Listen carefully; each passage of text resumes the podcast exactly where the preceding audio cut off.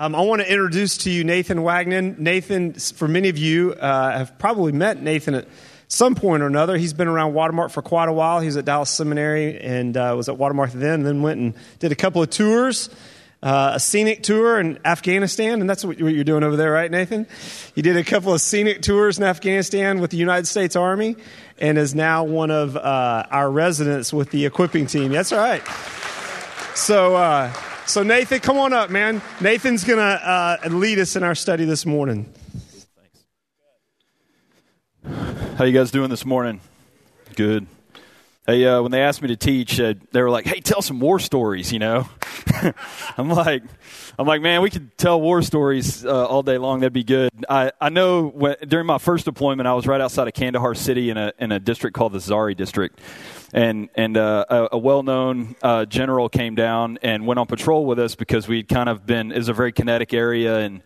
Um, we had uh, been taking a lot of casualties, and he was just coming down to, hey, support the troops, you know, kind of thing and uh, which is always interesting when guys like that come down because normally you have maybe like an Apache or a Kiowa supporting you, and then a four star general comes down and you have like missiles laid on from the Persian Gulf. You know, it's like all of this stuff at your disposal. But he said something interesting. Uh, when we were sitting around a campfire one night and he was like hey guys you know you're right in the middle of this right now and this is you know as crazy as this environment is this is one of the best times of your life and you're going to be you know, years from now, you're going to be sitting there having a beer with, you know, with your battle buddy, and you're going to be talking about, you know, how great these times were. And he, he, he said something really interesting. He was like, he was like, and the stories that you tell then are going to be pretty different from what they are now. You know, like uh, the stories get better and better over time. And then uh, he just said, nothing ruins a war story like an eyewitness. You know, and so uh, I've always thought that was interesting, but so anyway, I, I, won't tell war stories this morning. I'm going to uh, talk about James uh, chapter one, verses 13 to 18, and and this is a really interesting passage. As I've as I was thinking through, you know, kind of how does this passage fit in in light of what we learned last week, where really it was just like, hey, you're going to experience trials. You're going to experience. Um, you're going to have to endure. I mean, that's part of the maturing process. It's part of God saying, hey. Um, I, I'm not going to leave you where you are. I mean, it's, it's good that you drink milk for a little while, but let's grow. Let's, let's grow into the meat of the word. And so um, that process looks like, frankly, a lot of times getting kicked in the teeth, right? I mean, we're it, it, uh, that's how we grow. We grow through resistance training. We grow through you know the the, the just the discipline of life of of as as things come to us. Then after, and and frankly, after after you've experienced a lot of that for a while, then then I mean, I know I have in my life where I've just been, all right, Lord, I've endured for a long time now. I want to stop enduring. I, have I've been kicked in the teeth a lot. My face hurts. you know, like stop kicking me in the teeth um, with with all of this stuff. Anybody been there before? Probably a lot of us, right?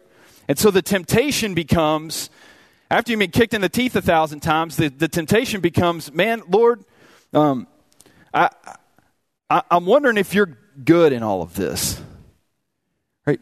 I, am wondering if you and your sovereignty that are, that are allowing me to, to persevere through trials so that the testing of my faith would produce endurance and that my endurance would be perfect and complete so that I don't lack anything.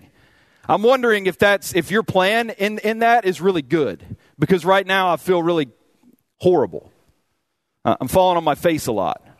And and so what follows is is James's really, and I think this this this passage, uh, uh, not just because I'm teaching on it today, but I really do think that there's a central message here that drives um, the entire that drives the entire book is, and it's the gospel. And, and you can't know the gospel until you understand first what the problem is. And so that's what James is saying. He's like, hey, you're going to feel like that God's not good in the midst of trial. And so, um, as we walk through this passage, I really want to cover those three aspects of this passage. The first one is that there's there, there's two births in this in this uh, little little section. The first birth is is what we produce as as humans in our flesh, and that is sin. Okay, that's the problem. Right. Then there's an exhortation in verse 16, and then lastly, there's another birth that God produces in us, and that's redemption and salvation and that's the gospel. Okay? So let's look at let's look at those three. First of all, Just going through the, the entire passage. When tempted, no one should say, God is tempting me. For God cannot be tempted by evil, nor does he tempt anyone, but each one is tempted when, by his own evil desire, he is dragged away and enticed. Then, after desire has conceived, it gives birth to sin, and sin, when it is full grown, gives birth to death. So, there's three movements there.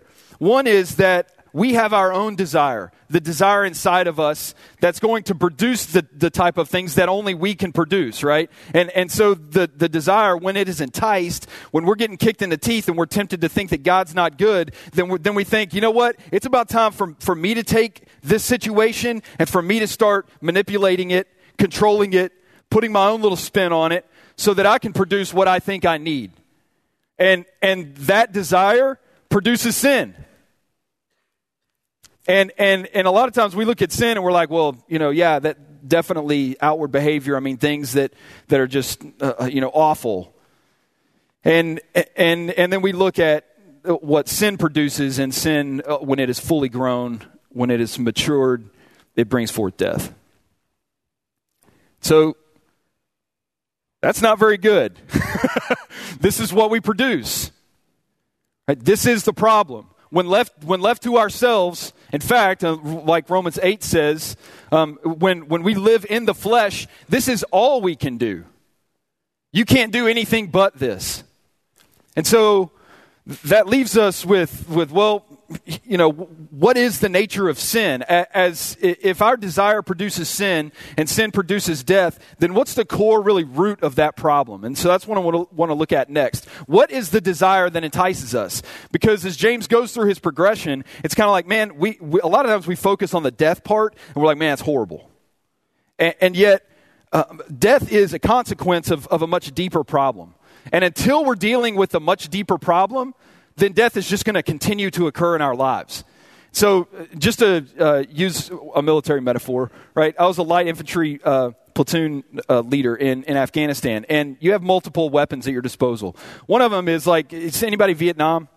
Uh, vets in here? That's what I'm talking about, guys. Yeah, get those hands up. So, the, the, uh, uh, the suppressive weapon in a platoon in Vietnam was the M60, right? The like uh, Rambo's gun, you know, and uh, and we've since upgraded right to a different weapon system. It's called the the M240 Bravo. It's a um, it's just a 762 shoots a 762 NATO round, and it literally the entire purpose of it is to just spray rounds, suppress the enemy, so that you can maneuver. And so when when lead starts flying, then you want that weapon system because it allows you to to get up and not you know worry about uh, as much taking fire. The, the problem with the M240 Bravo is it's by nature it's extremely inaccurate. So as soon as you pull the trigger, the first round might be somewhat accurate. The rest of them are just spraying, right? It's a and and and yet and it serves its purpose for sure. But there's another weapon system um, that, that every platoon has. It's, it's the it's the marksman uh, rifle, right? And and and that weapon is designed to put a very small piece of lead in a very specific spot. All right? It's very accurate. And so we can't just look, guys, in, this, in the Christian life, a lot of times we're like, all right, I'm dealing with sin. All right, I want to be honest. I want to confess. And I, I want to I want to just, you know, move past this. So, ba, ba, ba, ba, ba, ba, ba, ba, ba, ba. And a lot of times we're not really accurate in what we're doing because we're not dealing with the very root issue that's actually causing the sin and death.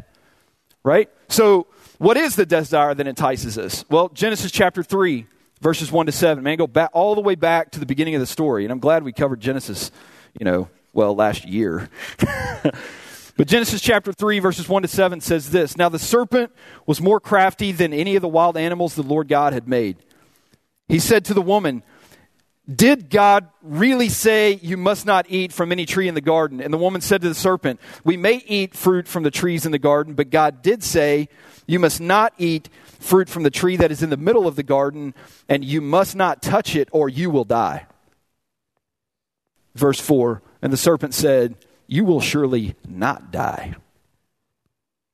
For God knows that when you eat of it, your eyes will be opened, and you will be like God, knowing good and evil. And when the woman saw that the fruit of the tree was good for food and pleasing to the eye and also desirable for gaining wisdom, she took and ate it, and she gave some to her husband who was with her, and he ate it. All right? Um, man, look, the, the honey that's coming out of the mouth of the, of the deceiver is, is two things. One, did God really say? Right? Man, when you're getting kicked in the teeth and you're having to endure, then a lot of times that's a really potent lie. Did God really say that He had my best interest in mind? Did God really say that He was going to work out everything for my own maturity and His glory? Did God, did God really say? Right? And man, that works out, that works itself out in our lives in very practical ways. I mean, it's what drives our behavior. It's, it's not necessarily what we would say about God. Well, yeah, God has my best, best, you know, interest in mind. And yet we live like He doesn't. So, so there's a gap there. And it's because we're functionally believing a lie. That God doesn't have our best interest in mind. And then the second aspect of that is that Satan says, hey, not only is God not able to be trusted, but you could do better than he can right? I mean, you be like God, knowing good and evil. So, hey, here, take it, eat the fruit.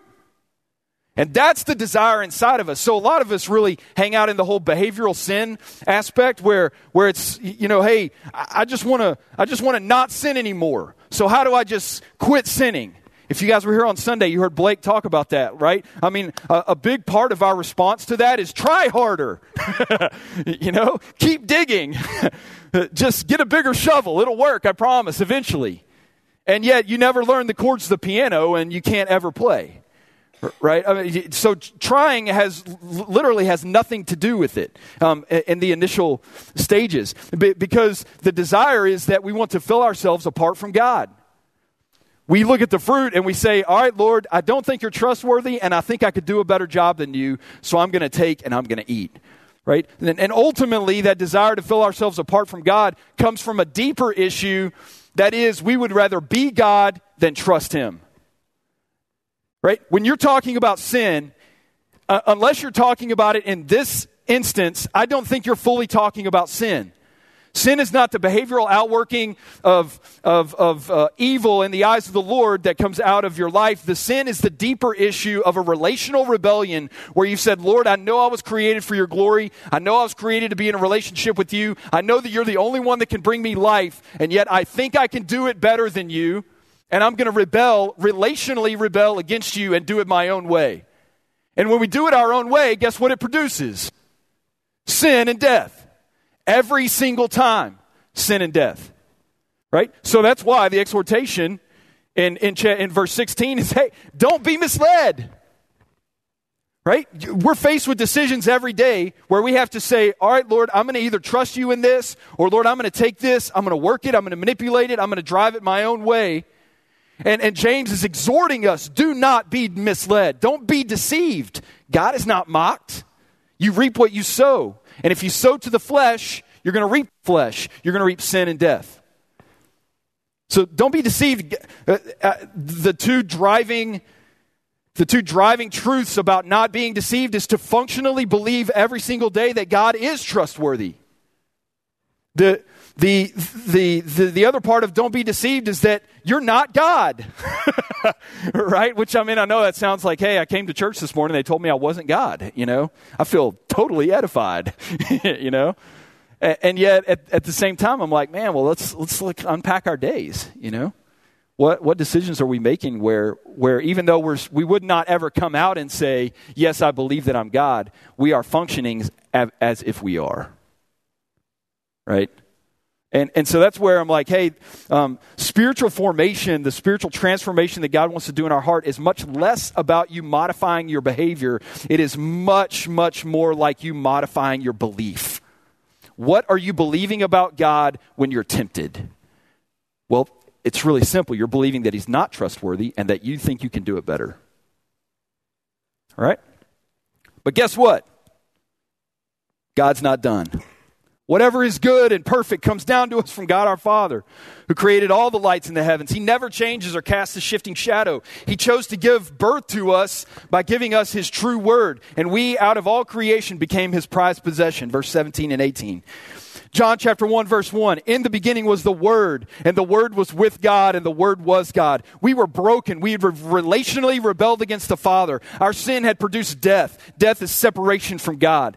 And, and, and God said, I will, you cannot fix yourself, so I will invade history and fix you for you. John chapter 1 verse 14, and the Word became flesh and dwelt among us, and we saw his glory. Glories of the only begotten of the Father, full of grace and truth. The true word has come into our reality to change us from the inside out. He, he has allowed us and, and, and really has brought into and ushered into us a new life. This second aspect of what James is talking about. He, he gave birth to us through his son, Jesus Christ. So, so that you have a new life. Uh, uh, hey, um, if anybody is in Christ, he's a new creation. The old man, the one dominated by his own desire, by, by uh, his sin, by death, that's gone. God has sent his son and has said that no longer applies to you. And so there's new life. The, the old one is the old man is gone. Behold, um, the, the new has come. And then and then ultimately um, that, that God has said, Hey, you are uh, Jesus Christ is the first fruit of, of, of those who are alive from the dead and that you, if you are in Christ, you have become God's prized possession. Right? We went from like rebels against God to sons of God. And that's the gospel. That is the gospel. And that's not some, you know, that, that's not some uh, just ethereal reality that's out there that's like, well, I'm not really sure exactly what that means. That's a deeply personal reality that works its way out from, from a changed heart that God has, has given to you out into your life to where you begin to exhibit the fruit of the Spirit love, joy, peace, patience, kindness, goodness, gentleness, faithfulness, and self control. These are the good things that God is doing in our lives. So that it doesn't matter if, if, if a trial hits us here, if a trial hits us there. God has, re, has fundamentally reordered who we are. Our identity is different. Our identity has changed. And so, uh, man, when you're talking about the lies that, that we believe on a pretty regular basis, the lie is that, uh, Pete, if you'll switch a slide, the lie is that you can and that you should be your own God. And guess what that produces? Sin and death. All right? The truth is that in Christ, you're a son of God. In Christ, you're a son of God. In case you guys don't believe me, all right, let's look at a few passages. Ephesians chapter 1, verses 3 to 8. Praise be to God and Father of our Lord Jesus Christ, who has blessed us in the heavenly realms with every spiritual blessing in Christ. For he chose us in Christ before the creation of the world to be holy and blameless in his sight. Did you hear that? Not that we would like you know, carried along with us like a buddy, but that we would be holy and blameless in His sight. In love, He predestined us to be adopted as His sons through Jesus Christ in accordance with His pleasure and will to the praise of his, of his glorious grace, which he has freely given us in the one he loves. In him, we have redemption through his blood, the forgiveness of sin. Colossians chapter 2, verses 13 to 15. When you were dead in your sins and in the uncircumcision of your sinful nature, God made you alive with Christ. He forgave us all our sins, having canceled the written code with its regulations that was against us and that stood opposed to us. He took it away. He nailed it to the cross, and having disarmed the powers and authorities, he made a public spectacle of them by triumphing over them by the cross. That Christ is not just making you new, he, he's like making fun of the enemy. You have no power here. You have no say here. You have no dominion here. What I declare to be new is new. Period. There is no, there is no, I, I, I, don't know if I'm a son or not. I, I keep struggling with this like behavioral sin. I keep struggling with this relational rebellion. Christ has made you new. That is the gospel. And so when we're breathing air as sons of God, the air we breathe is free air. We are no longer slaves to sin.